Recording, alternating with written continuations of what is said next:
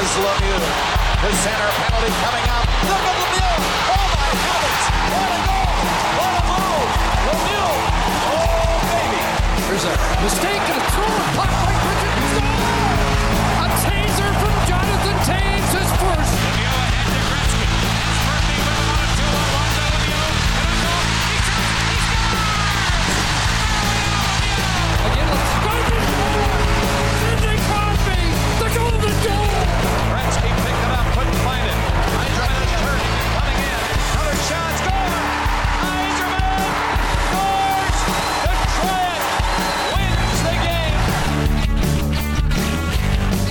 Oh, and hello, hockey fans.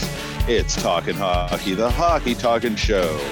Welcome back for another episode. This is an episode we're calling Season 4, Episode 5, aka The Langway. That's right, the Secretary of Defense, Rod Langway. He's our uh, he's our guy today that we're gonna sort of talk a little bit about and name the episode after.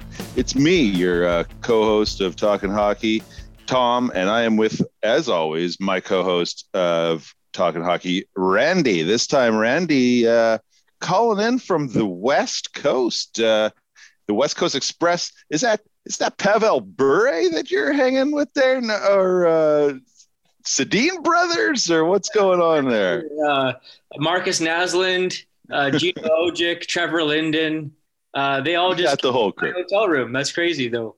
Uh, got a room and here they are. So just uh, boys, keep it down back there. Okay. Uh, perfect, perfect. Yeah, okay. We got the whole Canucks alumni Yeah. uh, trying to just keep it to a minimum there.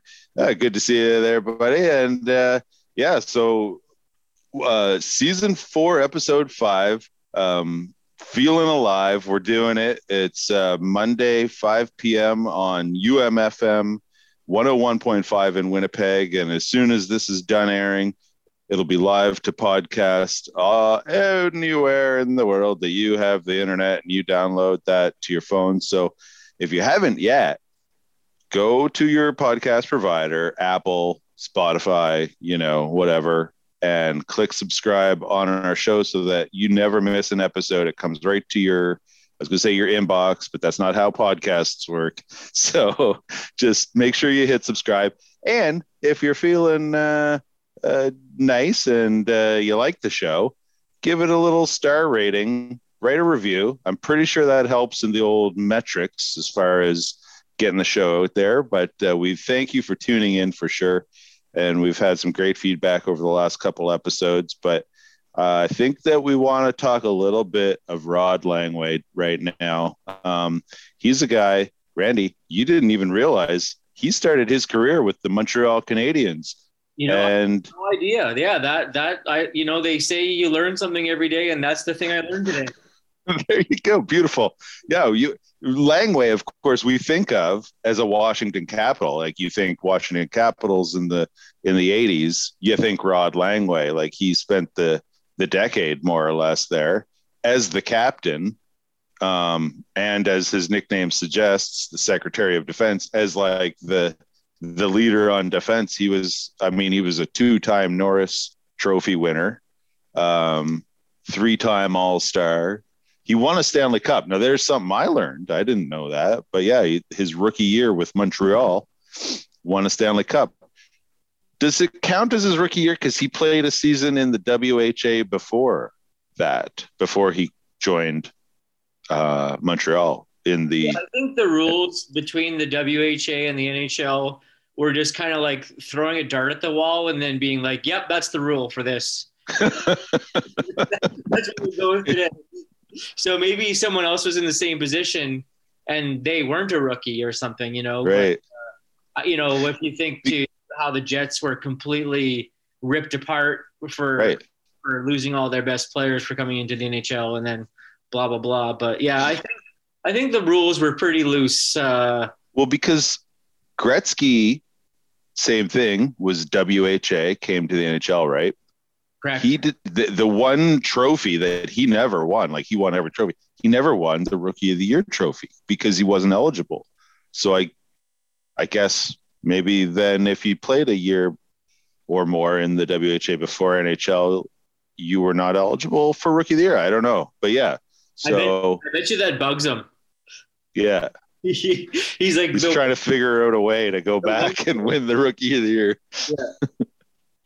um, you know what? Uh, the one thing that I remember about Rod Langway, well, two things: yeah, never wearing a bucket, yeah, no, let it flow, like like Yeah. his style of play, he just let it flow.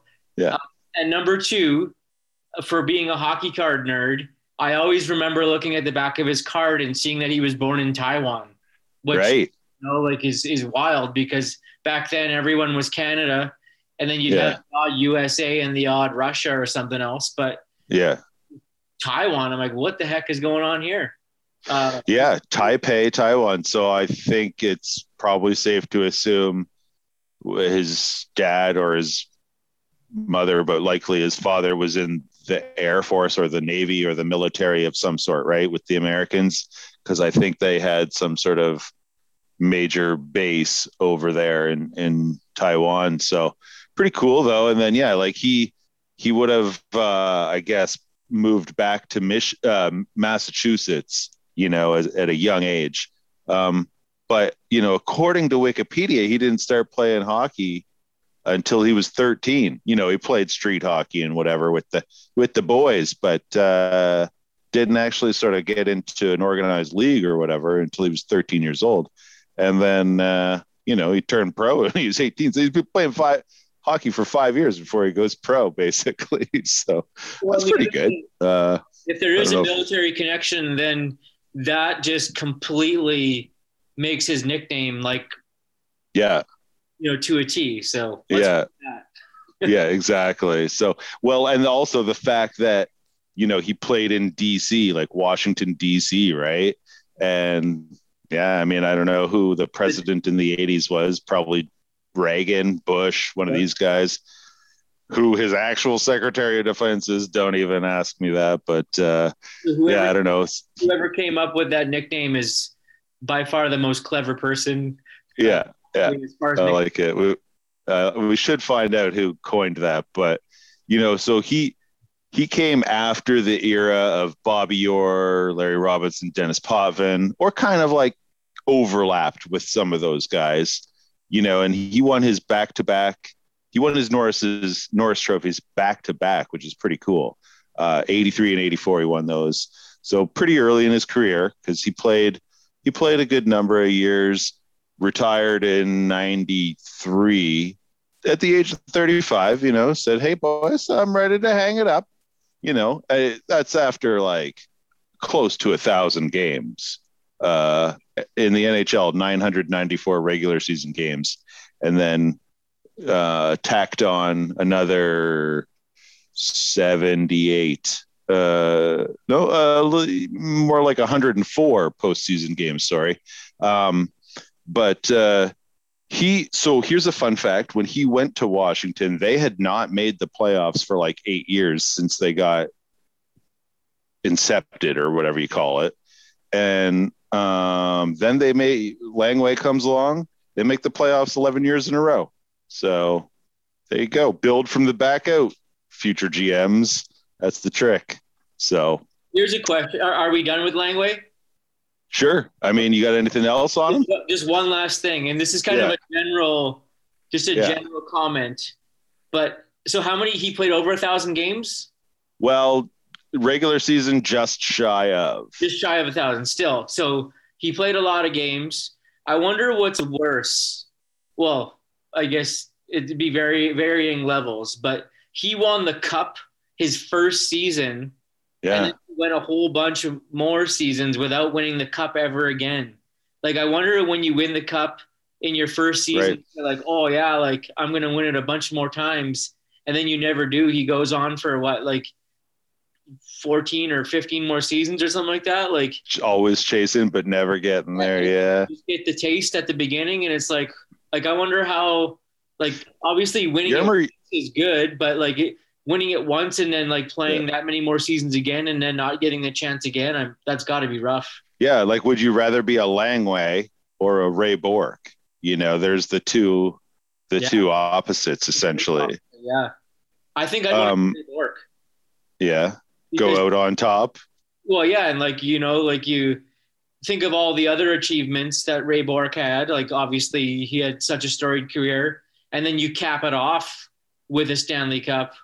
Whereas, like, I don't know, I don't want to put it this way, but I will. Like, you kind of go down. Like, if you're Yeah. kind of going down when you don't win it at the end, and then Ray Bourque, you know, obviously. He, got a little freebie winning it with Colorado. He never did get it with Boston, but I don't Yeah. know, just a, just a general thought that it's like I wonder if you win it early and then you never win it again. That's got to hurt. It probably does hurt quite a bit because you felt the feeling of winning like that, and then you just you know, it's like Jaromir Jagr in a way. He did that too. He won the back to back cups in Pittsburgh, and then he played for like 20 something more years and never got back there. So it just goes to show hardest uh, trophy to win in pro sports, I guess. Um, I will mention one more Rod Langway thing, and that is that he had a fantastic mustache. And, uh, you know, I don't think it uh, gets the appreciation it, sh- it should, because that was a solid, solid stash that he had. Um, It was almost whether or not he's still still rocking it, I don't know. But it was almost like he was a closing pitcher pitcher in baseball. Those guys always had the best mustaches. yeah, It kind of Um, reminds me of Rod Langway's mustache. yeah, yeah, yeah. What was that guy with for played for Oakland? Dennis Dennis something Eckersley. or other. Yeah, he had a great mustache. If- if you- like, I don't know. Me and my buddies, you know, my friends from Stonewall and stuff, we would always call that the closer. That's a great name for a for a nice little mustache like that. I like it. Closer, yeah. closer. You're a closing pitcher. rock that mustache. That's beautiful. Well, let's move on from talking Langway to talking Jets because uh, just a, a bit of a preface here. Then, so we're recording this. We're this airs Monday. You can listen to it anytime you want once it comes out. But we're recording this Saturday, and the Jets played a, a matinee game yesterday against the uh, Minnesota Wild. Got blown out, seven to one loss. Their fifth loss in a row. They've scored a total of five goals over those five games. They do play the Calgary Flames tonight. That game has not yet started. We kind of will just assume, well, we won't assume anything, but we'll just kind of like leave it, you know, we'll park it. Um, but we're going to do a little bit of a dissection on the on the Calgary or on the uh, Winnipeg Jets here, and just you know maybe just an airing of the grievances, uh, like what is happening with the Winnipeg Jets? Why have they only scored five goals in the last five games, all losses? Connor Hellebuyck played unreal for four of those games. You know, he let in two or less or whatever it was, um, but he's getting no run support to use another baseball term there. Um, yeah, what the heck is going on? So I, I want to put it out to you this way. What roughly, I don't know, what a week and a half ago, you and I met at Leopold's for for a pint, Right, right? And we were watching the Oilers game, the second Oilers game of the home and home that the Jets right. The Oilers. Jets Oilers that they Yeah. lost in a shootout. Yeah, and so then the game before that, though, the Jets took care of the Oilers quite easily. I remember that game. quite handily. like yeah, the, the, the Jets were looking good. You know, they five looked, two. they yeah they looked to get against the Oilers. The second game, you know, you know, but if I rewind back to that period of time, they still got a point.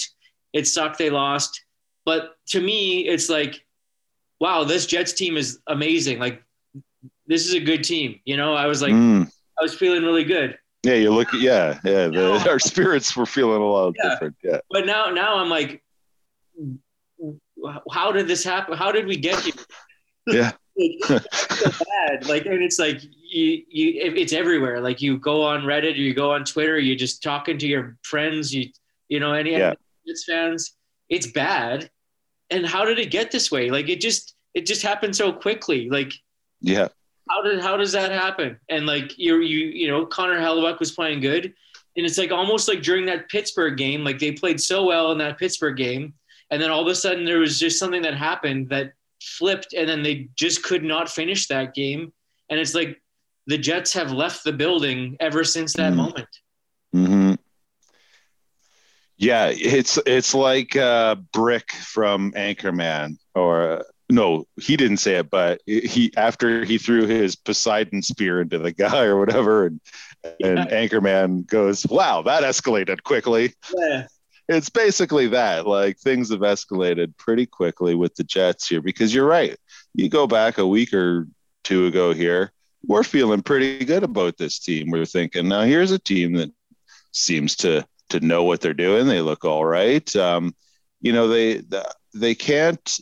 Uh, the the goal scoring drought. I'm just trying to think. Like, yeah, they popped five against the Oilers Yeah. in the in the first game of that back to back, and then they uh, um, they just they haven't been able to find the back of the net, and it's like, yeah, it's like why? I guess really, um, droughts will happen in a season, but like to for them to happen like this, I do find it bizarre. Um, you know, and you're right. The mood around town is like everywhere. like last night, I went to to hockey, and uh, in the dressing room, the a couple uh, jokes were made, you know, about the Jets' uh, big loss and and like what what is what is wrong with them, and I probably at least two or three guys said like, you know, how many more losses does it take till Maurice is fired? Like, I think that's the general the general mood or the the general like uh, prevailing thought amongst Jets fans is like, okay, Maurice has to be fired. Like it has to happen. And there was an interesting tweet or something from Mike McIntyre of the Free press. Free Press, and he tweeted something about how I don't know. I didn't hear the post game interviews or whatever, but somebody must have asked him about his contract status, and apparently he doesn't have a contract past this season. And which I thought he did. I thought he was extended or something, but that must have been a previous season he got extended to. But I guess his contract does not go past this season, oh, which is interesting. So somebody asked him, you know, oh, do you have one foot out the door or whatever, something like that. remember those? Paraphrasing, Remember those rumors last year about him maybe maybe going to Seattle? Do you remember? hearing right? stuff? There was a couple rumors. I do re- recall hearing that. Um, and, and I mean, Paul Maurice said last night, you know, yeah, that you'll have to drag me out of here kicking and screaming kind of thing. Like he's like, I haven't given up on this team or whatever. But there was a lot of talk about on social media, and you know what social media is like. And but like uh, uh, Nathan Beaulieu uh, playing forward last night, you know, and he's got Nash and Vesalainen scratched. He went 11 forwards, 7D kind of thing. It's there's been some questionable lineup uh, decisions and line combinations, and whether or not any of that has to do with why they can't score goals. But I mean, Blake Wheeler, let's not like, uh, you know, dance around the subject too much. But Blake Wheeler's been terrible. Like, you know, I recognize all the good he's done for the Jets, and he's been a sweet captain, and you know all this stuff. But like uh, the NHL is, uh, what have you done for me lately, league? And Blake Wheeler has done nothing for you lately. Yeah. So, and and yeah, yet Maurice throws him out over the boards for twenty minutes a night. Yeah. So In hindsight, I wonder, I wonder if that move, putting putting Wheeler on Dubois and Connor's line to try and get Wheeler going, I wonder if that's going to be like uh, something that we're talking about like a couple months from now. Still, like right, it, it was and it's like you know that what is that movie from or that quote? It's like was it worth it? Was it worth it man?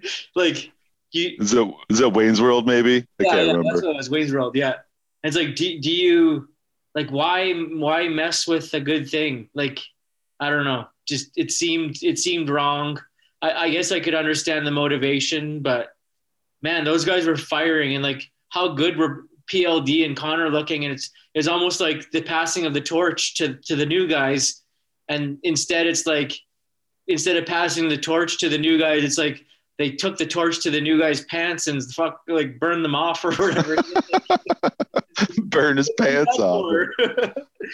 or they're like handing they hand them the torch and then they're like uh, just kidding and then they like give them a little twig with a Yeah. little burning flame on top and take the torch back yeah it's it's it's it's been frustrating i think for fans to watch myself included to to sort of see that. And and it's like if we can all see it like why is wheeler who is it's like he's handling a live grenade when he's when he's hol- handling the puck you know?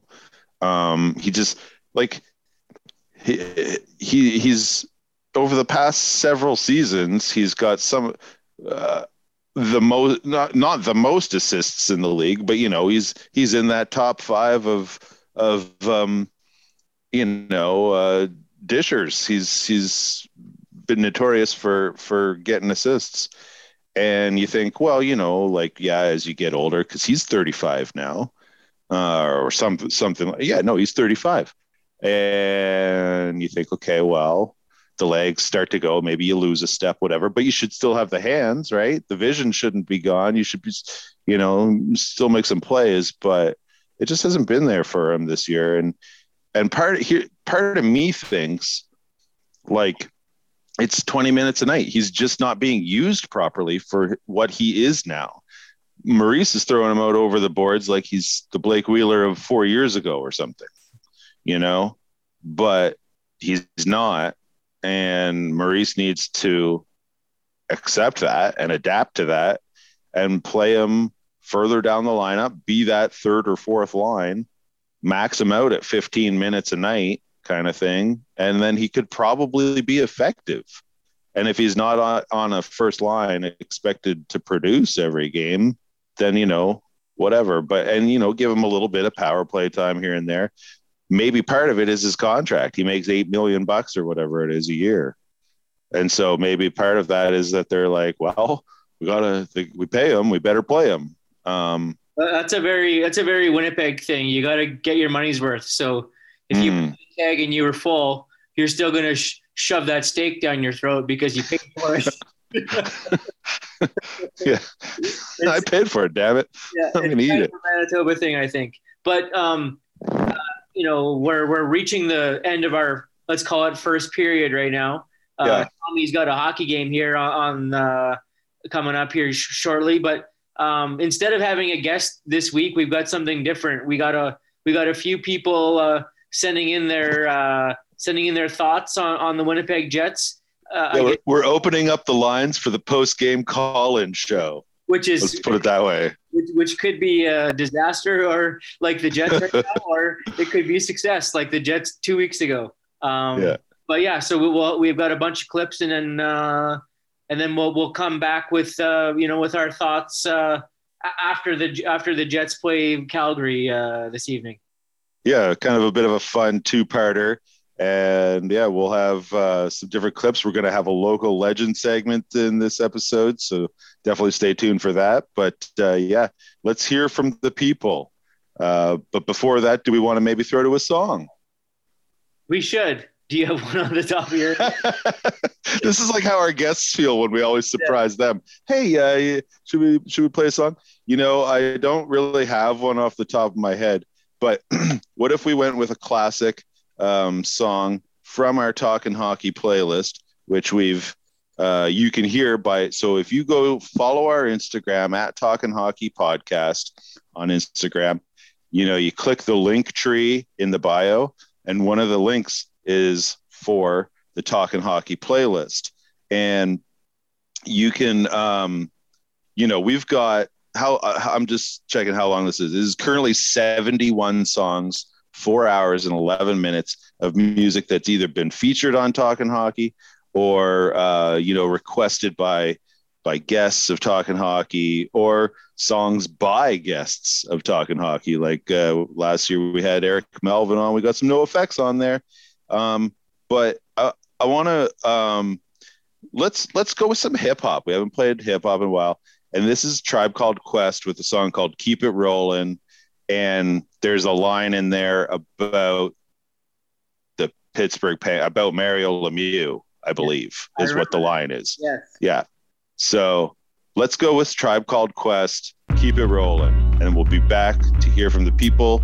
So stay tuned. Hey yo, swing, swing, swing, chop, chop, chop. Yo, that's the sound when MCs get mopped. Don't come around town without the hip in your hop. Cause when the shit hits the fan, that ass will get dropped. Wanna attack me, but them punks can't go. I have you left without a job, like Oxy from the Boat. Some money, watch your mouth. I might have to bust ya. Battling MCs from JFK to Russia. Back down to London, Sweden, and Brazil. Do a US tour for three months and then I chill. Styles be fat like Jackie Gleason. The rest be art corny. People love the dog like the kids love Barney. I love you, you love me. The shorty fight dog is your favorite MC. So move back yourself, Dread. You know the The tribe is good for your health like a can of nutriment. MCs don't have no wins. MCs don't have no bits. I flip shit crazier than a busload full of Jerry's kids. Your crew don't want it, and your crew don't want it. But if you feel you can swing it, the money please bring it. Large professor in the house, you know how we do. I skate on your crew like Mario Lemieux. Visa and the rest of the crew. I meet you guys in front the cleaners, bring the brunch and the brew. So What's up, kids? The Abbott speaking from the moon. Thanks for your support. Ayo, I'll be home soon. But the only thing I ask when I return from my task is a whole bunch of beats and a flask full of ass. My fist stands firm because I'm black and solid. I open up your pores like a plate full of college. Come on, take it easy, would ya? Easy, easy. I'm up in the gully, that's when I am her buddy. She told me pull her hair, I did. It drove her nutty. Filled up the hole like spackle or I mean putty. When we over joints like this, we never cruddy. Extra P hook the beat, and kids it feels lovely. Check it out, cause my conception is immaculate. A bachelor, looking for a bachelorette. Back to you MCs. This is what you're gonna get a first degree burn from my man Ken Cigarette. I hope you like Marlboro, boy. You know we thorough like Denver. The beat feels like a never ender, but all things good must, so I won't sweat it. Drop the seeds for the youthful crew. I hope you get it as I stand with this mic is inside my hand. Boy, I smack you up like I was your old friend. So respect yourself, son, and come and give me love. Once again, the ab is who you think of. So chill with the beef money. We gotta get it. It's extra PAO tip. I'm about to set it on the country once again, here to win. I'm uptown chillin', taking in this Grandmaster Vic blend from the projects, the PJs. Fuck them two DJs, self mission. I had her in the ill position, seeing Lord, you's soul brother that I like to F with. Yeah, yeah, now check the method as I proceed with what you need like Acanelli. A whip looks complete when the tires say Pirelli Funk Monkey. One rapper fell off, now he's a junkie. There's 8 million stories in the city, it's a pity. Don't fuck with the skins if she's trying to act shitty. Big shout to the guru, Primo and Zulu. Zulu Nation was on a vacation in the ghetto. Yo, ride slow, your roll, I'm about to bag this here schmetal. Rapper Nas on top it. Seems we gonna rock it. Queens represent by the album when I drop it. Drop it. Okay, that was "Keep It Rolling" by a tribe called Quest, with uh, featuring the line "I stay on your crew like Mario Lemieux." Of course, uh, Mario Lemieux, number sixty-six. Uh, kind of uh, debatable if he's the great one or if Wayne's the great one. Uh, two schools of thought there, but um, you know, before the break here, we we kind of asked for your opinions. We're going to open up the call lines, but first, we got a local legend segment with Ty DeLello, and he's going to tell us all about Frankie Fredrickson. Here we go. For this week's local legends, we're going to take a look at Frank Fredrickson. In writing my Golden Boys book, I'd say that Frank is definitely the player I learned the most about in my research for it. I had some knowledge of him beforehand, as I knew of the Winnipeg Falcons and their accomplishments, and that Frank was their star player. Uh, what I didn't exactly realize is how he's in the conversation as one of the all time greats of the sport. Early on in making the Golden Boys list, he was probably slotted around the 15 spot, um, but after doing my due, dig- due diligence, he quickly moved up into the top 10, and from there he finished, uh, I think, ranked fifth um, all time for Manitoba hockey players. Um, Frank Fredrickson was a terrific, terrific player of the 1920s. His career is most he's most notable, of course, for being the captain and star player of the 1920 Winnipeg Falcons uh, that won the first Olympic gold medal in ice hockey. He played on the Winnipeg Falcons, which was a team made up of all Icelandic Canadian immigrants. Frank wound up to have the best career of all of them. He went on to play uh, for the Victoria Cougars in the Western League and won a Stanley Cup with them. That 1925 Cougars team was the last team outside of the NHL to win the Stanley Cup. Uh, and after that, NHL teams were going hard uh, for his rights. Uh, he eventually joined the NHL and played for the Detroit Falcons at first. That was the Detroit Red Wings, but they started off as the Detroit Falcons. And he earned $6,000 per season, which at the time made him the highest paid hockey player in the world. Um, so that kind of tells you that he was still a pretty hot commodity, even though he was getting up in years. Um, so he played for Detroit and then later played for the Boston Bruins. He spent a couple seasons in, in the NHL as one of the top leading scorers, but his career was kind of winding down by the time he did get to the NHL ranks. So he retired after 1930 31, at which point he started coaching. He eventually took a job coaching the Princeton University hockey team from 1933 to 1935. And at Princeton, one of the people he befriended was Albert Einstein. Uh, Fredrickson regularly walked the campus with Einstein, who he said was charming and unassuming. Uh, they both enjoyed the violin and played together on many occasions. Fredrickson spent some time in Winnipeg, but eventually um, moved out to Vancouver, where he was involved in local politics. He was inducted into the Hockey Hall of Fame in 1958, and then him and his wife moved to Toronto, where he lived out his remaining years. Um, Frank passed away on May 28, 1979 at the age of 83. All right, thanks Ty for another sweet local legend segment. Uh, loving this feature, uh, getting to learn a little bit about the history of Manitoba hockey players, and uh, hey, having some fun along the way too. So, uh, yeah, like I said, we opened up the the call in lines for the for our post game call in show. A lot can happen in a weekend in the NHL. The Jets uh, busted a slump, uh, but you know we we um, we are curious what the fans are thinking. So let's uh, let's go now. A few questions were raised during our calls. Let's go now and listen in to the calls, and we'll come back and maybe address some of these questions. Hey Tom, this is Mark Reed calling in, your Juby's teammate and uh, playmaker friend. I'm here at Leopold's Tavern, your local establishment, with my good buddy Anthony Kowalchuk. And uh, yeah, I, I'm a long-time listener, first-time caller. And I understand the question tonight is, what do we do to fix the Jets? I'm thinking that to shake things up, the team's got to start playing old-time hockey, laying the body out.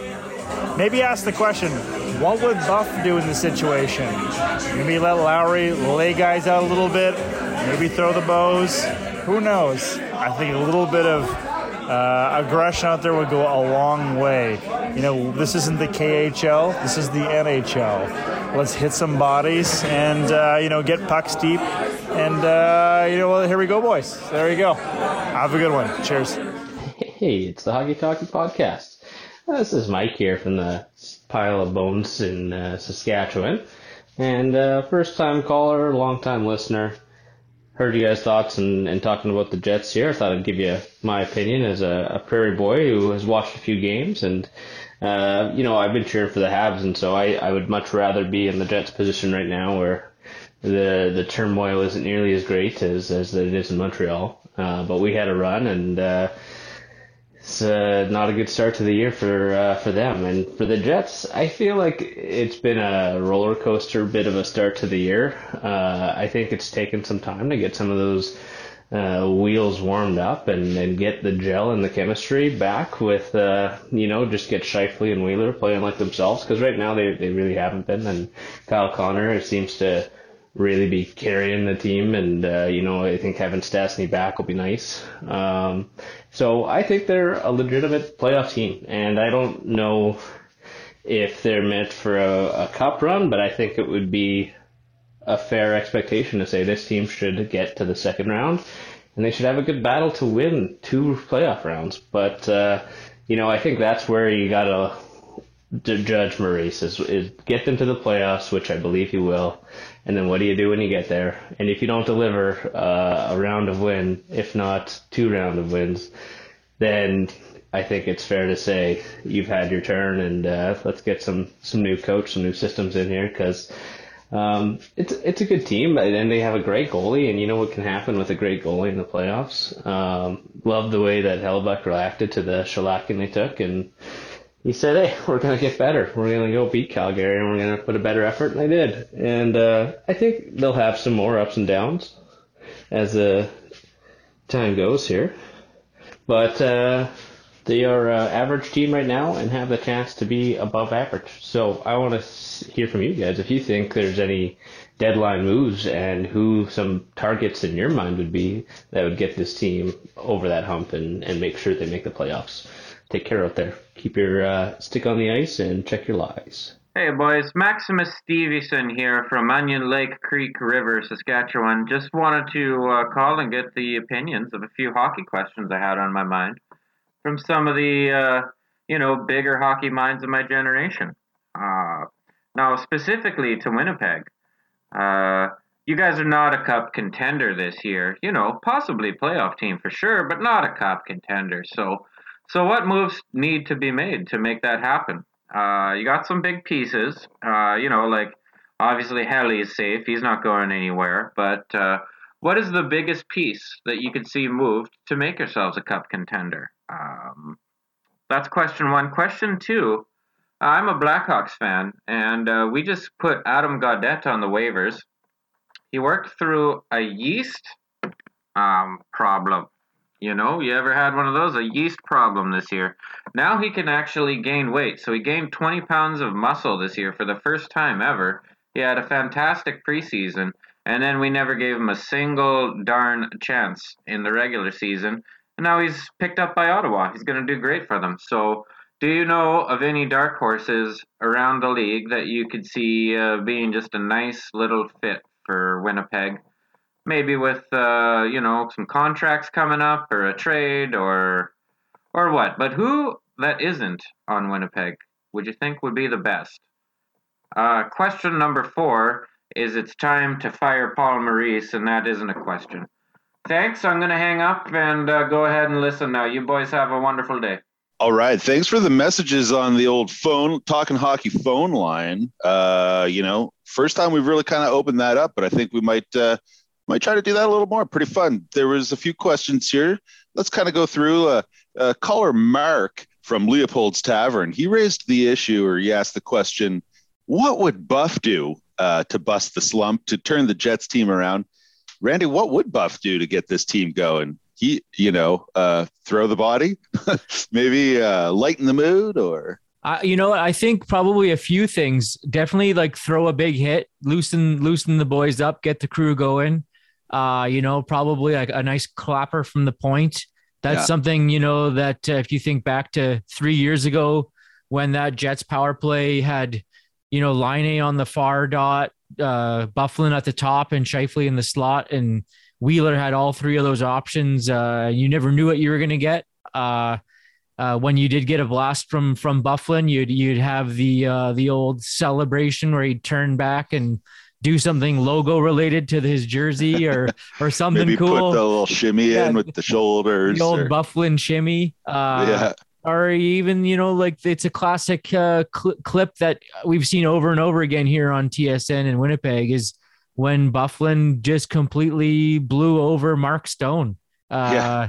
you know, and like that's again, you know, old time hockey, play the body, uh, and that that ends up uh, the simple game. This if you do the simple things right, and those things turn into good good parts of your game. And uh, he's he was a good guy to uh, to kind of get that going. Although, oh, for sure, the team was, really he was reckless at times, so it's yeah. it's a high risk, high reward situation. For sure, and you know, like that's why he was a fan favorite. I think was you never knew what you're going to get with him on the ice, really. But well, I mean, you did know, and it, but but sometimes, yeah, like uh, it's a fine line between, you know, trying to create something and then giving up something. But but Byfuglien was definitely uh, a fan favorite, and he is missed by the Jets, his presence and whatever. I wondered this during the game where they got blown out in Minnesota on the weekend there. I wondered, was Buff in a private suite crushing a few BLs maybe? Uh, and who would he be cheering for? Because he lives in Minnesota.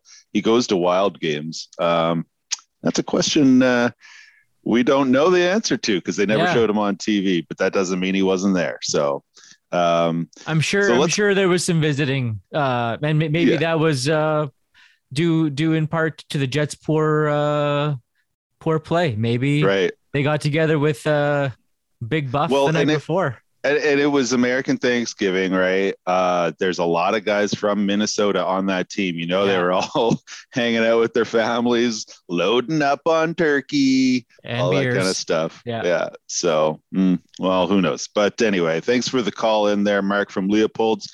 Caller uh, Maximus Stevenson from Onion Lake Creek River, Saskatchewan. You know, I I looked, I tried to look that place up on the map. Not even on the map. So uh, that's how that's how So. I guess you could literally say we're going off the map here. yeah, we're going off the map with this next call here, and uh, a, a number of questions that this caller raised for us, uh, wondering, you know, what is the biggest piece that could be moved from the current Jets, you know, roster to make the team a true Cup contender, um, and uh, you know, kind of related, uh, who's maybe a dark horse player out there in the league that could be a nice fit on the Jets. Um, you know, uh, there's uh, to me, I think looking at the Jets roster and you think of pieces who could be moved, you, you're always looking at you know uh, who's on an expiring contract, that kind of thing. And I think right now you got to look at Andrew Copp because I don't know what the realistic, um, you know, scenario would be for re-signing him. I, I think the Jets want to. Andrew Copp probably wouldn't mind it, but he's got that Kirk Overhardt uh, as his agent, and that agent is known uh, as a guy who gets players paid. You know, Jacob Trouba. Um, I don't even know who else is is sort of on his client list or whatever, but you know, he's got a reputation for uh, negotiating uh, good deals for his players, and so what are the chances that Copp's going to take a discount to stay with the Jets? You know, probably they're going to have to make room for his salary because he's played his way into a nice payday, kind of like Zach Hyman did going to Edmonton. So I wouldn't be surprised to see Copp go UFA and sign elsewhere. So maybe you use him as a piece to move, bring back some stuff. It hurts to lose him in the now, but if you're looking at this team and it's maybe not a true cup contender, maybe maybe you gotta bite the bullet, trade Andrew Copp, get you know, I, I what could you get for Andrew Copp? I guess is the question. Um, or wh- what do you think, Randy? Is there another player out on the roster who maybe you look to move or? That's a tough call because something being done lately is like treating I forget how they put it, but it's kind of like treating your own players almost like a rental. So it's Right. like if if you're gonna if you're gonna take the chance with Copp, uh, but at, at least you have him, and he's so valuable. He can play center, he can play wing, he kills penalties. He's playing on the power play. If you move him, like who do you bring back? Like Yeah. that, like that's that's the tough thing.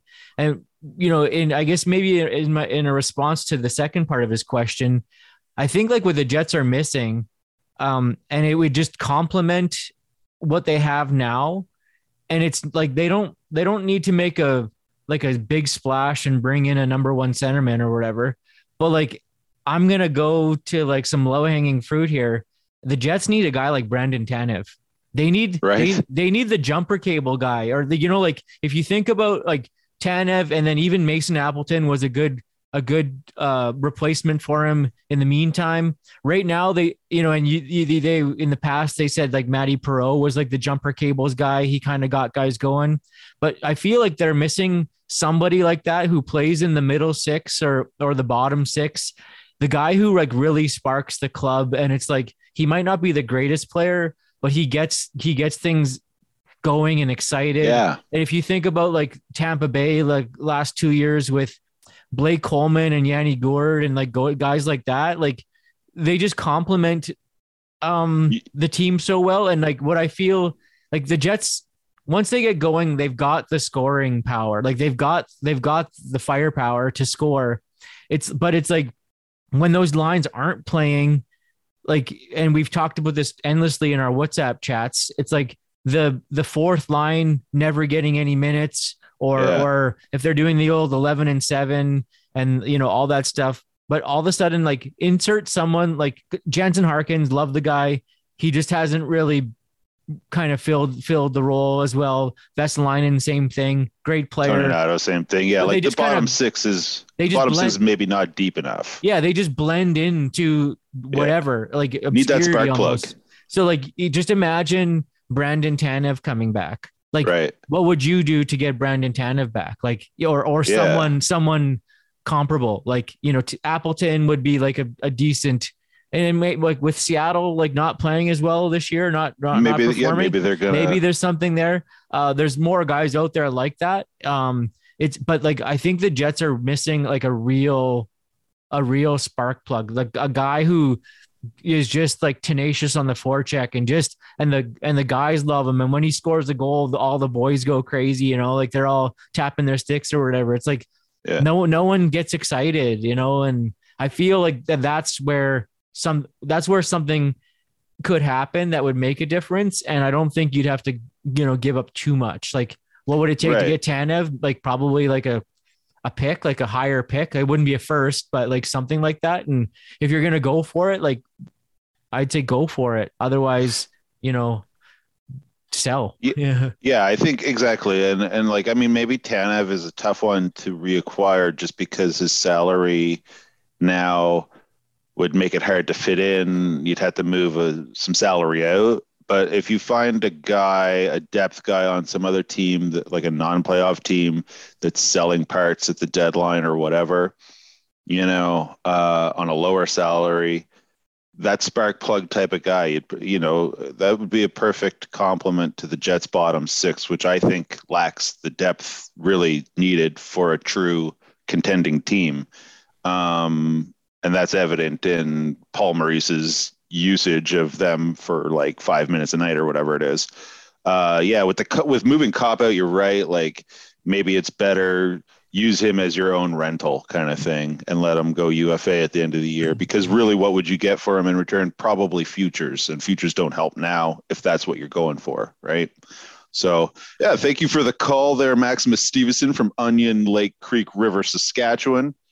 Going off the map. Let's go back on the map here. Uh, our next caller there uh, was Mike from Pile of Bones. Uh, lots of Saskatchewan content on the uh, the show here on the call in segment lots of Jets fans out there in Saskatchewan.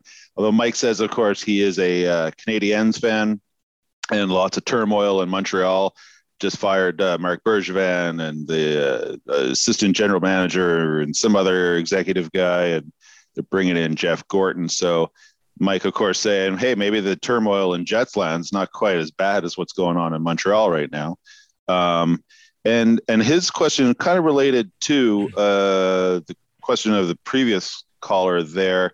But Mike was kind of wondering, uh, you know, what are there any deadline moves that could put this team over the top? Because I think he was saying he sees the Jets as a playoff team, and and they're they're they're kind of an average team, but they could become above average, you know, and maybe maybe all it takes is one or two deadline moves. What do you think? And maybe maybe we just kind of answered that in that it's the bottom six that's got to get more beefed up.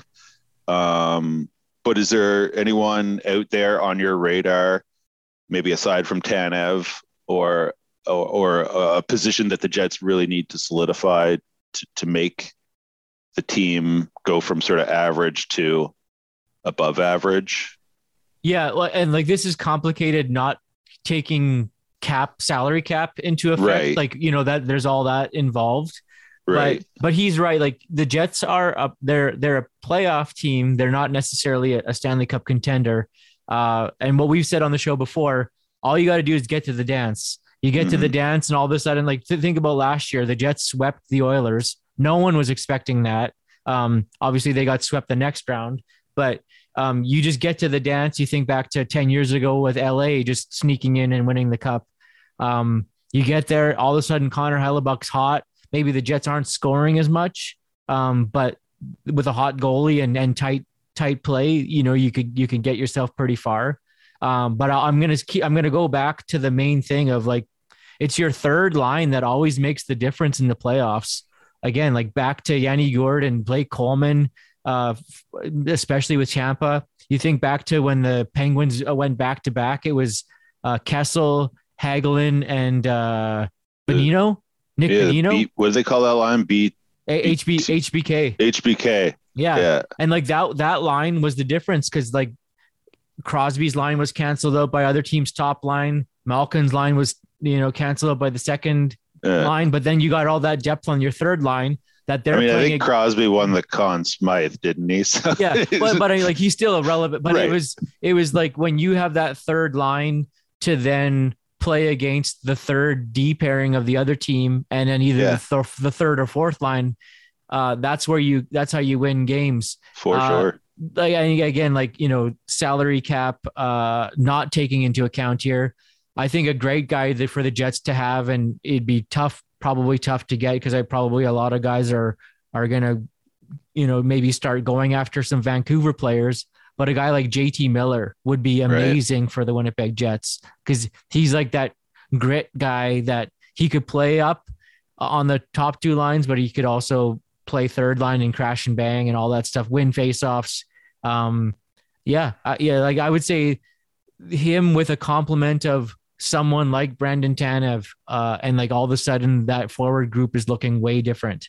And there's a lot like a, a you know, and you, you know, you think about some realignment as far as where the guys are running, and maybe that's where, um, you know, maybe Wheeler and Stastny eventually become kind of a third line, and they can kind of play against those lesser matchups or the third pairing D or whatever. But if if we're we're making a move, uh, I got to stand strong with, you know, Tanev is number one for sure. Uh, you know that you know again salary cap not taking into account, um, and or or someone similar. Uh, and like I said, JT Miller would be a unbelievable pickup for the Jets if it could happen.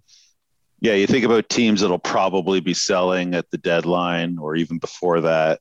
You know, Vancouver and Montreal are a couple Canadian squads that are for sure going to be moving pieces out. Ottawa, I, I don't know if they have pieces to move out because they really sort of built their team young, and there's probably not going to be a lot of selling of parts there because those are guys they want for their going forward.